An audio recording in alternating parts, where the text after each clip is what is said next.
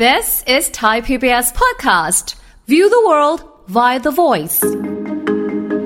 สมองเราเนี่ยก็จะดีถ้าเกิดว่าเราได้ออกกำลังกาย พักผ่อนอย่างเพียงพอ รู้จักวิธีการจัดการความเครียดนะคะค่ะอย่างเหมาะสม นะคะ ถ้าเกิดเมื่อไหร่ที่เราเครียดเครียดซ้ำๆแล้วก็วนอยู่กับความเครียดเหล่านั้นนะคะ ความเครียดบางอย่างเป็นความเครียดที่เป็นพิษ อย่างเช่น ความจน การถูกทารุณกรรม การถูกการทะเลาะเบาะแว้งอย่างต่อเนื่องในครอบครัวอย่างเงี้ยค่ะ อันนี้เป็นความเครียดที่เรียกว่า toxic stress ค่ะเป็นความเครียดที่ทำให้ตัวเซลล์สมองตาย ฟังทุกเรื่องสุขภาพ อัปเดตททุกโรคภัย ฟังรายการโรงหมอ กับดิฉัน สุรีพร วงศิตพรค่ะ This is Thai PBS podcast. คุณผู้ฟังคะสำหรับในวันนี้ ถึงแม้เราจะโตแล้วก็จริงค่ะ แต่ทำไมยังต้องมีการฝึกทักษะความจำพูดคุยกับผู้ช่วยศาสตราจารย์ ดร กันนิกา เพิ่มพูนพัฒนา อาจารย์สาขาวิชาพัฒนาการมนุษย์ สถาบันแห่งชาติเพื่อการพัฒนาเด็กและครอบครัว มหาวิทยาลัยมหิดลค่ะสวัสดีค่ะอาจารย์คะ สวัสดีค่ะคะอาจารย์คะอันนี้เป็นเรื่องของคนโตแล้ว อย่างหลาย ๆ คนที่ฟังรายการอยู่ตอนนี้นะคะ บางคนก็อะ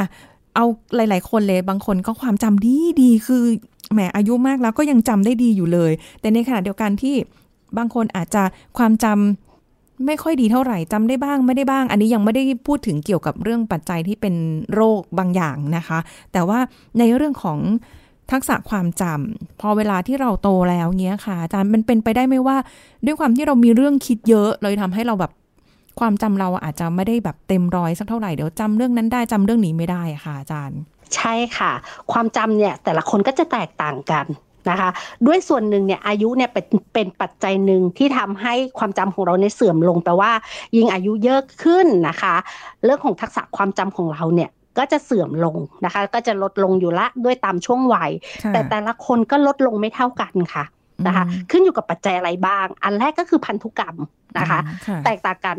ตั้งแต่แรกเลยนะคะ ยกตัวอย่างเช่น ถ้าตั้งแต่ในวัยเด็กเนี่ยเราก็พบว่าถ้าเมื่อไหร่ที่เด็กที่เอ่อพ่อแม่นะคะ มีความ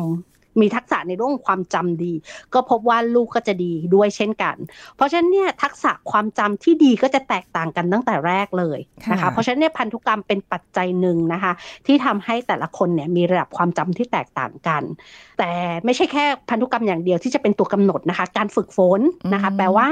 ถ้าเราเป็นผู้สูงอายุละ แต่เรายังเป็นผู้สูงอายุที่เขาเรียกว่า active aging ค่ะ ยังคง active อยู่นะคะ ก็คือดูแลรักษาร่างกายให้มีสุขภาพที่ดีนะคะ มีกิจกรรมทำนะคะ ยังคงมี productivity อยู่นะคะค่ะมีส่วนร่วมในสังคมนะคะ มีเรื่องของการทำกิจกรรมยามว่างเพื่อพักผ่อนหย่อนใจนะคะค่ะพวกนี้เนี่ยก็จะเป็นตัวช่วยที่ทำให้เรื่องของความจำเนี่ย โอกาสที่จะเสื่อมเนี่ยก็จะมีอัตราที่ช้าลงค่ะนะคะอืมอีกอย่างหนึ่งก็คือสุขภาพสมองอ๋อ นะคะก็เป็นอีกตัวหนึ่งยกตัวอย่างเช่น สมองเราเนี่ยก็จะดีถ้าเกิดว่าเราได้ออกกำลังกาย พักผ่อนอย่างเพียงพอนะคะรู้จักวิธีการจัดการความเครียดนะคะค่ะอย่างเหมาะสมนะคะ ถ้าเกิดเมื่อไหร่ที่เราเครียดเครียดซ้ำๆแล้วก็วนอยู่กับความเครียดเหล่านั้นนะคะ ความเครียดจริง ๆ มีหลายแบบนะคะ เครียดที่เป็นแบบ healthy stress นะคะ ก็คือเครียดที่แบบ ทำให้ยังคงสุขภาพดีนะคะ ยกตัวอย่างเช่นเอ่อเวลาเราเจอสิ่งแวดล้อมใหม่ ๆ เจอคนใหม่ ๆ หรือว่าวันนี้มีโอกาสที่จะเอ่อได้รับรางวัล สมมติอย่างนี้เป็นการค่ะได้รับรางวัล แล้วต้องไปพูดขึ้นมา เวลาเราจะต้องพูดต่อหน้าคนเนี่ยเราก็จะตื่นเต้นใช่ไหมคะอ่าใช่เราก็จะเครียดณเวลานั้น แต่ความเครียดนั้นจะเป็นความเครียดที่เรียกว่า ความเครียดที่ไม่ได้เป็นพิษค่ะแต่ความเครียดบางอย่างเป็นความเครียดที่เป็นพิษ อย่างเช่น ความจนอืความอดอยาก นะคะ การถูกทารุณกรรม การถูกการทะเลาะเบาะแว้งอย่างต่อเนื่องในครอบครัวอย่างเงี้ยค่ะ อันนี้เป็นความเครียดที่เรียกว่า toxic stress ค่ะเป็นความเครียดที่ทำให้ตัวเซลล์สมองตาย เพราะฉะนั้นอันเนี้ยก็จะเป็นอีกปัจจัยหนึ่งคือถ้าเมื่อไหร่ที่เราเจอความเครียดแล้วเราไม่สามารถที่จะจัดการความเครียดนั้นได้ ความเครียดก็จะทำไปให้ทำให้เซลล์สมองตาย เมื่อเซลล์สมองตายปุ๊บก็เกิดภาวะความจำเสื่อมขึ้นได้เช่นกันอืมนะคะ แล้วก็เรื่องของการฝึกฝนฝึกความจำ นะคะค่ะยังคงแอคทีฟอยู่เสมอยังคงเอ่อต่อให้เราเกษียณอายุแล้ว แต่เรายังหางานอดิเรกทำหรืองานที่ทำให้เรามีรายได้เล็ก ๆ น้อยๆนะคะ สนุกสนานขณะที่ทำงานนั้น ก็จะเป็นตัวที่จะช่วยให้เราชะลอความจำเสื่อมได้เช่นกันค่ะค่ะอ๋อก็จริง ๆ มันก็อาจจะมีหลายปัจจัย เป็นตัวที่ทำให้เราความจำอาจจะ ไม่ไม่ค่อยดี อันด้วยอายุก็เป็นไปตามปกติอยู่แล้วนะคะ ตามพออายุมากๆขึ้น ก็เป็นไปตามธรรมชาติเนาะแต่ว่ามันก็ยังมีอีกหลายปัจจัยที่เป็นตัวทำให้เราเนี่ยความจำไม่ได้เหมือนเดิมแล้ว ซึ่งอันเนี้ยเราก็ยังสามารถที่จะฝึกแล้วก็ป้องกันไม่ให้มันความจำลดน้อยถอยลง อันนี้เราฝึกกันได้ใช่ไหมคะหมายถึงว่าเราแบบป้องกันได้ได้ป้องกันได้คืออย่างแรกในเรื่องของการป้องกันก็คือการดูแลเรื่องของสุขภาพค่ะ ยกตัวอย่างเช่น ถ้าเราเป็นโรคที่โรคติดเชื้อโรคที่ไม่ติดเชื้อนะคะ โรคเรื้อรังที่ไม่ติดเชื้อยกตัวอย่างเช่นโรคความดันโลหิตโรคไขมันในเส้นเลือดโรคหัวใจพวกนี้ค่ะโรคเหล่านี้เป็นตัวปัจจัยหนึ่งที่ทำให้เกิดภาวะสมองเสื่อมได้นะคะ เพราะฉะนั้นเนี่ยเมื่อไหร่ที่เราเป็นโรคเนาะตามตามช่วงวัยลักษณะของ การเกิดโรคเหล่านี้ก็จะมีความถี่ที่เพิ่มขึ้นเมื่อเราอายุมากขึ้น เพราะฉะนั้นเนี่ยป้องกันไม่ให้เกิดโรคเหล่านี้เป็นสิ่งที่สำคัญ ก็ยกตัวอย่างเช่น การกินอาหารที่เหมาะสมนะคะลดพวกไขมันต่างๆ การออกกำลังกาย การนอนพักผ่อนที่เพียงพอ ก็จะทำให้โอกาสที่จะเป็นโรคเหล่านี้ก็น้อยลง แต่ถ้าเมื่อไหร่เป็นโรคเหล่านี้แล้ว ก็ควรที่จะต้องดูแลรักษาด้วย นะคะก็จะช่วยป้องกันเรื่องของภาวะสมองเสื่อมได้ อันนี้เป็นการป้องกัน แต่กรณีที่เกิดภาวะสมองเสื่อมแล้วปุ๊บนะคะ แล้วเราอยากจะส่งเสริมเราอยากจะป้องกันไม่ให้มันเสื่อมลงไปเรื่อย ๆ ก็สามารถที่จะทำได้นะคะ ยกตัวอย่างเช่นก็เรื่องของการกินการออกกำลังกายการนอนหลับพักผ่อน พวกนี้ก็จะเป็นตัวช่วยที่ทำให้มันไม่เสื่อมลงเรื่อย ๆ ด้วย และอีกอย่างก็คือเรื่องของการฝึกพวกความจำนะคะ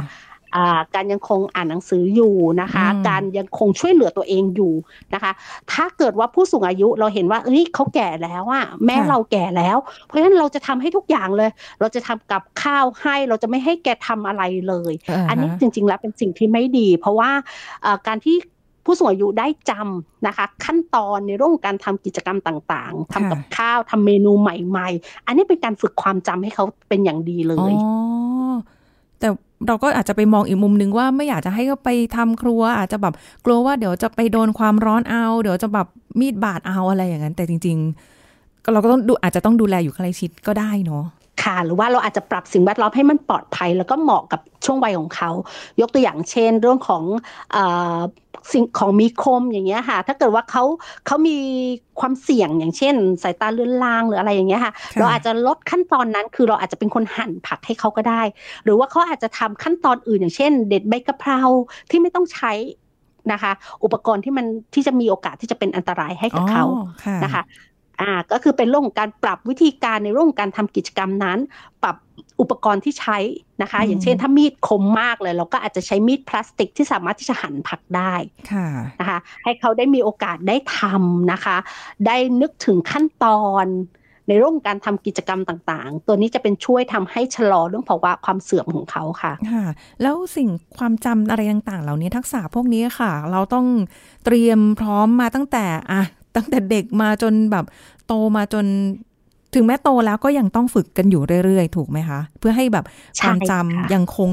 อยู่ในระยะยาวเพื่อแบบเอาเราสามารถเอามาใช้ได้ใช่ค่ะ จริง ๆ แล้วเนี่ยตั้งแต่เล็กๆเลยนะคะ เพราะว่าตั้งแต่เด็กเล็กถ้าเราฝึกใช่ไหมคะมันจะไปส่งผลกระทบต่อเรื่องของผลสำลิดทางการเรียนแปลว่า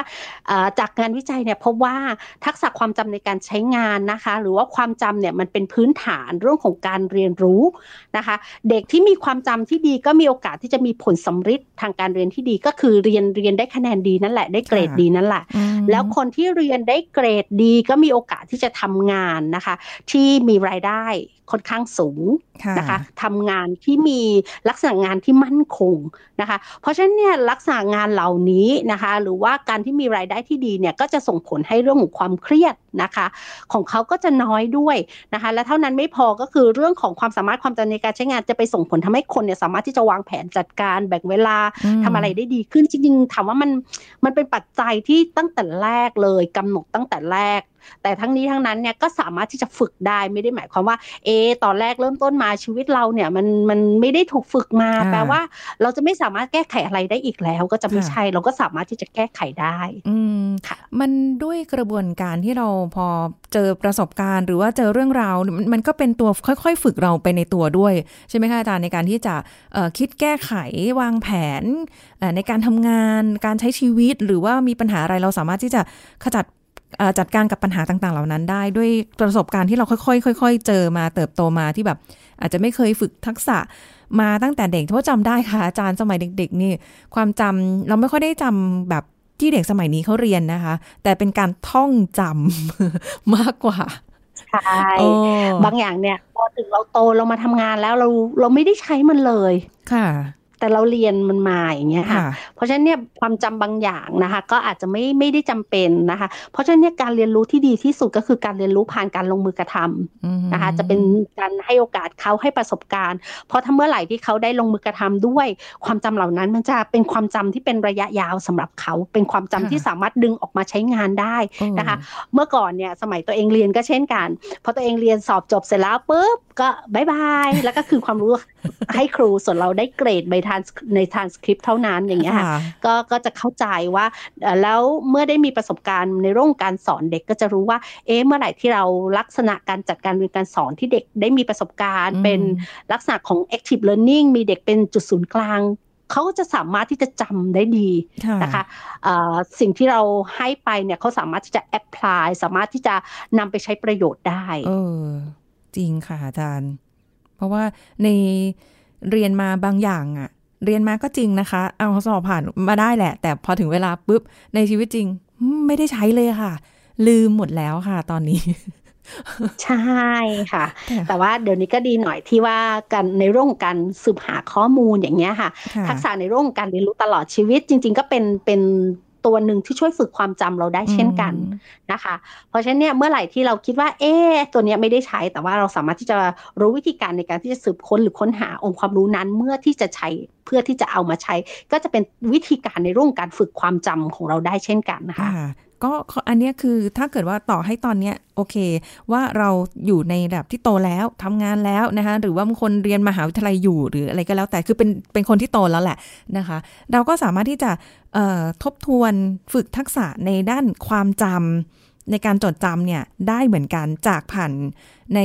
หลาย ๆ อย่างที่มีอยู่รอบตัวในการเสิร์ชหาข้อมูล ในการฝึกฝนในการ จำอะไรบางอย่าง หรือทำอะไรบางอย่าง แล้วมันจะจำโดยอัตโนมัติ เอออันนี้คือสิ่งที่เห็นชัดเจนเลยค่ะอาจารย์ว่าอะไรบางอย่างที่เราได้ลองทำแล้วมันจะจำได้ค่ะอาจารย์ ดีกว่าแบบแค่มานั่ง มานั่งอ่านอะอ่านไปแต่แบบนึกไม่ออก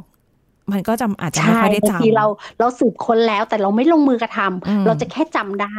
นะคะแต่สักพักถ้าเราไม่ได้ไม่ได้ใช้มัน เราก็จะลืมสิ่งนั้นอีก แต่ถ้าเกิดว่าเราสืบค้นเสร็จแล้วปุ๊บเราลงมือทำอย่างเช่นเราบอกว่าเอ้ยอยากจะทำเค้กอันนี้จังเลยนะคะเสร็จแล้วเราไปสืบค้นมาแล้วเราลงมือกระทำจริง ๆนะคะ เราจะทำจะทำขั้นตอน เราจะจำขั้นตอนหลังจากนั้นเนี่ยถ้าเราต้องมาลงมือทำซ้ำอีกครั้งหนึ่งขั้นตอนต่างๆ เราก็จะสามารถที่จะจำได้เร็วขึ้นนะคะ ทำซ้ำบ่อยๆ คราวนี้จะทำได้โดยที่ไม่ต้องไม่ต้องเปิดอะไรดูอีกแล้วอย่างเงี้ยค่ะ อืมแล้วอย่างผู้ใหญ่ยังต้องใช้ทักษะความจำฝึกแบบเหมือนเด็กไหมคะที่เราอาจจะต้องใช้การฟังการมองเห็นการสัมผัสหรืออะไรอย่างเงี้ย เรายังยังต้องใช้อยู่เรื่อยๆใช่ไหมคะเพราะไม่งั้นเดี๋ยวมันจะมันก็จะเขาเรียกว่าอะไรอะไม่ไม่ไม่ทำให้เราจำได้ดีหรือว่าเรามีโอกาสที่ใช้ทักษะเพื่อใช้งานได้อย่างสมบูรณ์แบบเต็มประสิทธิภาพ ในส่วนของผู้ใหญ่อย่างเงี้ยค่ะผู้ใหญ่ก็จะมีบทบาทหน้าที่ของเขาเนาะอย่างเช่น เป็นพ่อแม่นะคะมีบทบาทเป็นพ่อแม่ มีบทบาทเป็นลูกนะคะ ต้องทำงานนะคะ ต้องดูแลตัวเองกิจวัตรประจำวันต่างๆนะคะ ในเรื่องของการทำกิจวัตรประจำวัน หรือเขาเรียกว่ากิจกรรมการดำเนินชีวิตท่านเรียกเรียกรวมทั้งหมดเลยคือกิจกรรมการดำเนินชีวิต กิจกรรมการดำเนินชีวิตเนี่ยจะรวมตั้งแต่นอนหลับ นอนหลับพักผ่อน ตื่นเช้ามาใส่เสื้อผ้าแต่งตัวอันนี้เขาเรียกว่ากิจวัตรประจำวัน หรือว่าการช่วยเหลือตัวเองขั้นพื้นฐานนะคะหลังจากนั้นปุ๊บเขาไปทำงานก็จะเป็นเรื่องของ education เอ่อ education กับ work ถ้าเป็นวัยรุ่นหรือนักเรียนนะคะวัยเด็กก็จะเป็นยังคงเรียนหนังสืออยู่ ก็จะเรียกว่า education ใช่ไหมคะแต่ถ้าเป็นผู้ใหญ่ก็จะเป็นการทำงานละนะคะ เวลาทำงานเวลาไปสังสรรค์กับเพื่อนจะมีเขาเรียกว่ามีปฏิ ปฏิสัมพันธ์กับผู้อื่น หรือ social participation หรือการมีส่วนร่วมในสังคมต่างๆ เมื่อมียามว่างนะคะ ก็ทำกิจกรรมยามว่างคือ จริง ๆ แล้วในกิจกรรมเหล่านี้ในชีวิตประจำวัน ถ้าเราสามารถที่จะ balance นะคะคล้ายๆกับ work life บาลานซ์นั่นแหละนะคะ ถ้าเราสามารถที่จะ balance ได้ในกิจกรรมต่างๆ เหล่านี้นะคะมีกิจกรรมยามว่างนะคะ มีการออกกำลังกายนะคะ รับประทานอาหารอย่างเหมาะสมนะคะ แล้วยังคงทำกิจกรรมทุกอย่างของตัวเอง อย่างถูกต้องเหมาะสมตามเวลาตามสมควร ตัวจุดนี้จะเป็นตัวช่วยที่จะทำให้ทักษะความจำในการใช้งาน หรือว่าความจำทั่วไปด้วยค่ะ ความจำระยะสั้นความจำระยะยาวเนี่ย ก็จะ มีโอกาสในการที่เสื่อมน้อยลง ลองนึกดูถ้าเราเป็นคนที่บ้างานมาก ๆ เลยทำงานทำงานเครียด เพราะฉะนั้นเนี่ยเวลานี้ควรจะต้องนอนละ แต่ไม่นอนฉันจะทำงาน เวลานี้ควรจะต้องพักผ่อนหย่อนใจ จะต้องไปสมมติไปเดินเล่น ไปปลูกต้นไม้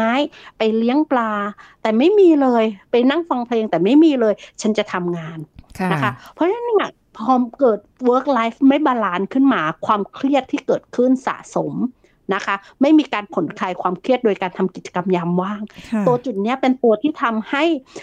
เกิดความเสื่อมของสมอง และไปส่งผลกระทบทำให้ความจำเนี่ยเสื่อมลงด้วยเช่นกันเข้าใจแล้วที่เป็นทุกวันนี้น่าจะเป็นข้อนี้ในชีวิตประจำวันเลยเป็นการฝึกเราอ๋อแล้วก็บวกกับพฤติกรรมในด้านอื่นที่เราอาจจะทำให้มันแย่ลงไปอีกกว่าเดิมก็ได้ ใช่ไหมคะแบบพวกเออไม่ออกกำลังกายเนี่ย ทำงานตลอดมันก็มีความเครียดอยู่แล้ว ไม่พักผ่อนด้วย แล้วก็ไหนจะเครื่องดื่มแอลกอฮอล์เออพวกนี้ก็มีผลใช่ไหมคะอาจารย์ใช่ใช่ค่ะ คือสมัยตัวเองเรียนปริญญาเอกเนี่ยตัวเองศึกษาเรื่องพวกยาเสพติดค่ะยาเสพติดเนี่ยทำให้เกิดความจำเสื่อมนะคะ แต่ว่าตัวที่ศึกษาหลักจะเป็นกลุ่มยาบ้าค่ะเมทแอมเฟตามีนก็พบว่าคนที่ใช้สารเสพติดกลุ่มนี้มีลักษณะความจำเสื่อมที่คล้ายกับคนที่เป็นโรคพาร์กินสันและอัลไซเมอร์นะคะ เพราะฉะนั้นพอดูไปที่สมองของสัตว์ทดลองที่ที่เราใช้ให้สารเสพติดลงไปเนี่ยเพราะว่าเซลล์สมองในส่วนที่เกี่ยวข้องกับความจำเนี่ยปริมาณของเซลล์ลดลง แล้วหนูก็มีความจำที่ลดลงด้วยนะคะ เพราะฉะนั้นเนี่ยการใช้สารเสพติด การใช้บุหรี่ การใช้ แอลกอฮอล์หรือการใช้สารเสพติดพวกอื่นที่เป็นกลุ่มกระตุ้นทำให้เรารู้สึกว่าเราทำงานได้ดีขึ้นอย่างเงี้ยค่ะ ก็จะเป็นตัวทำให้เกิดภาวะสมองเสื่อมได้เช่นกัน อืมมันกลายเป็นเหมือนว่าใช้ยาเสพติดเป็นตัวกระตุ้นมันเหมือนเป็นแบบ เราอยู่ในโรงงานอุตสาหกรรมเหมือนเป็นหุ่นยนต์นะคะก็คือทำได้แหละ แต่ว่ามันไม่ได้มีการคิดหรือว่าอะไรเลย มันก็คือ แค่มีพลังเพิ่มขึ้นอย่างเงี้ย หรือเปล่า อย่างนั้นหรือเปล่านะคะ ก็แบบมันไม่ไม่ค่อยเหมาะสมเท่าไหร่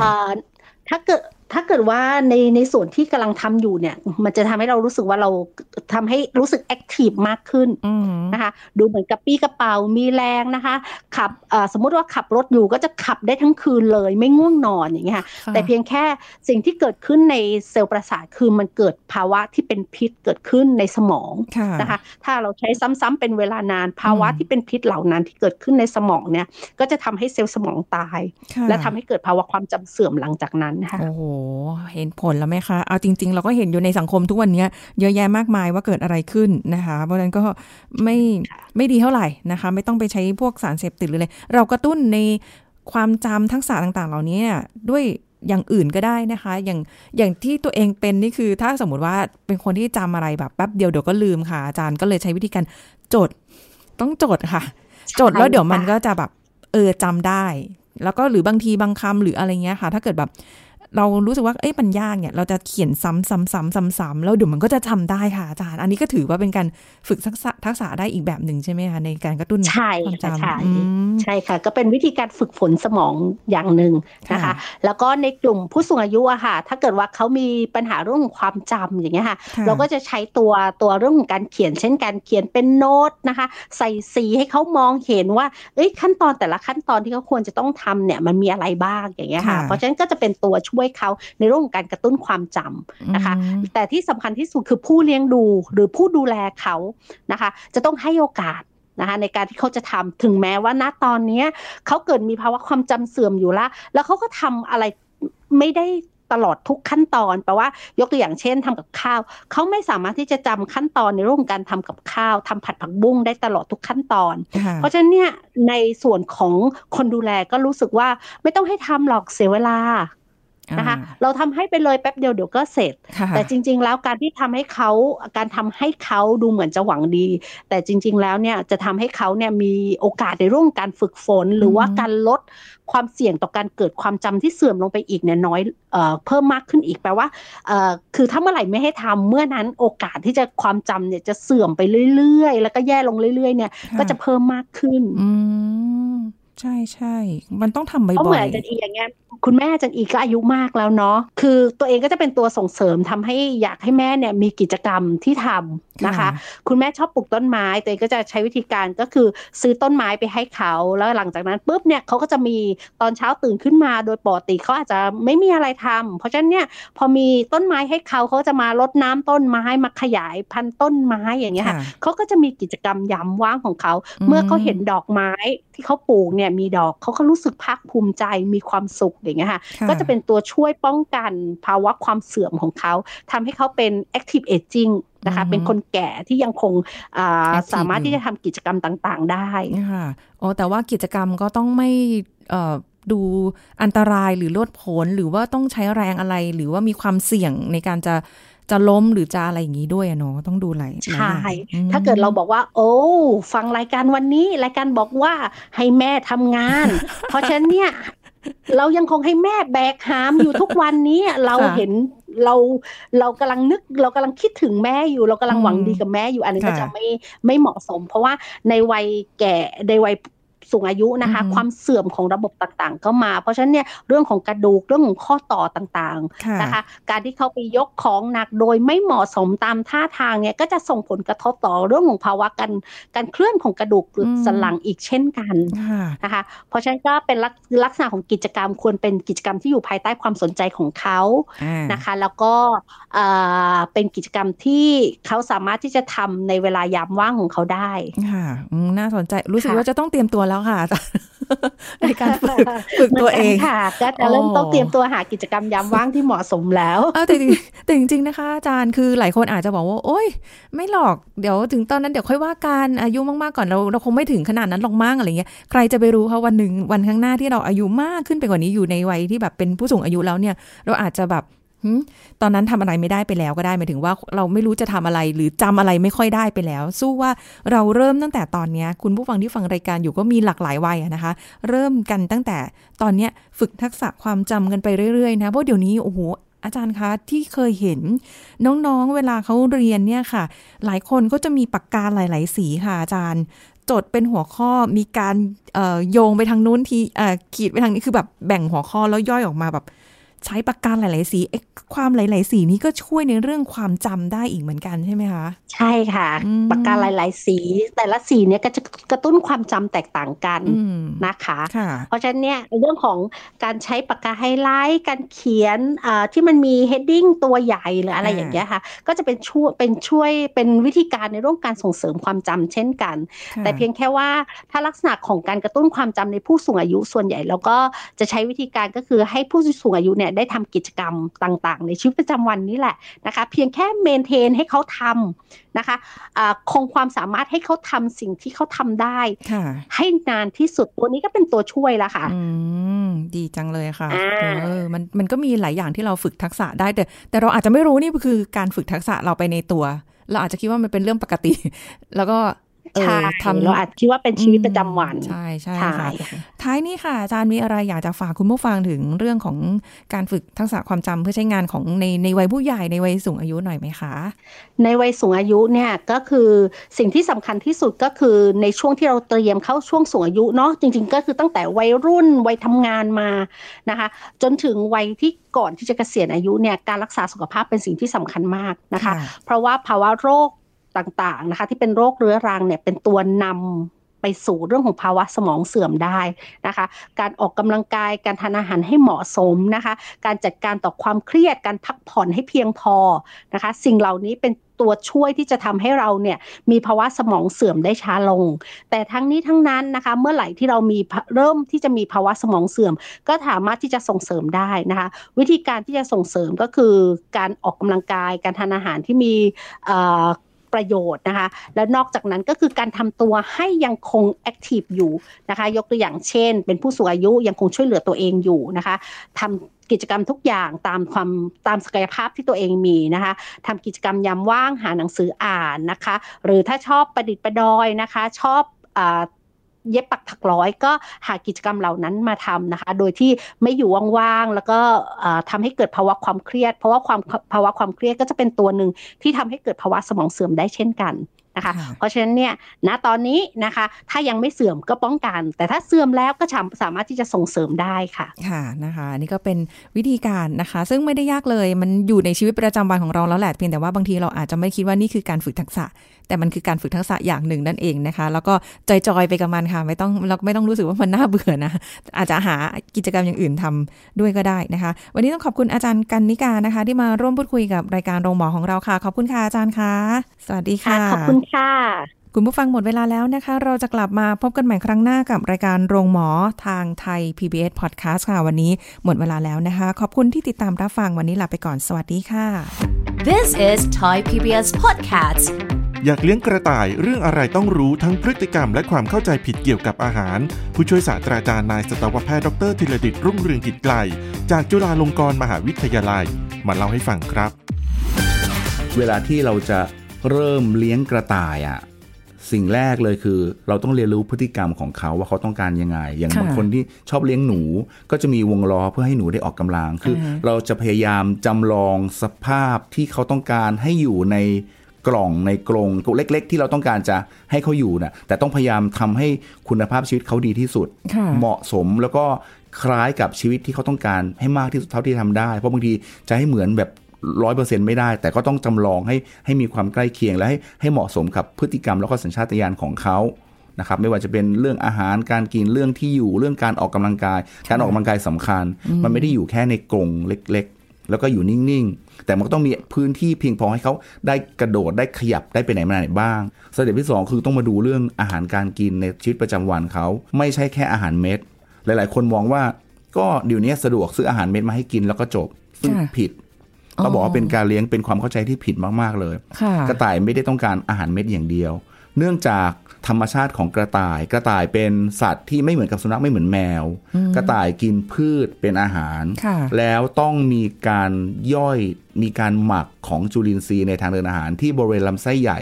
ส่วนปลายปลายๆดังนั้นเมตาบอลิซึมอะไรต่างๆ ของร่างกายก็จะไม่เหมือนสัตว์อื่น ๆ และ อันที่สองคือลักษณะของฟัน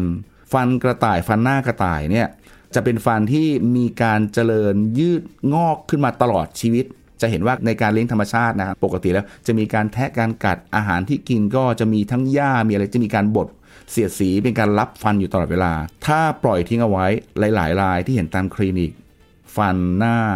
ทั้งสองข้างยืดมาจนกระทั่งทะลุเพดานปาก แล้วก็บางทีฟันบนก็เจาะลงไปที่บริเวณริมฝีปากล่างอะไรลักษณะแบบนั้น แต่ว่าการแก้ไขก็คือคุณหมอก็ต้องตัด แล้วก็เล็มให้มันมันมันสมดุลให้มันเป็นปกติค่ะแต่มันก็จะมีความยาวตลอดเวลา ถ้าพฤติกรรมการเลี้ยงการให้อาหารของเรายังเป็นค่ะแบบเดิม และเป็นแบบที่ผิดผิดๆอยู่ ปัญหาก็จะเกิดขึ้นมาตลอดเวลา This is Thai PBS Podcast. ติดตามรายการทางเว็บไซต์และแอปพลิเคชันของไทย PBS Podcast Spotify SoundCloud Google Podcast Apple Podcast และ YouTube Channel Thai PBS Podcast Thai PBS podcast. View the world via the voice.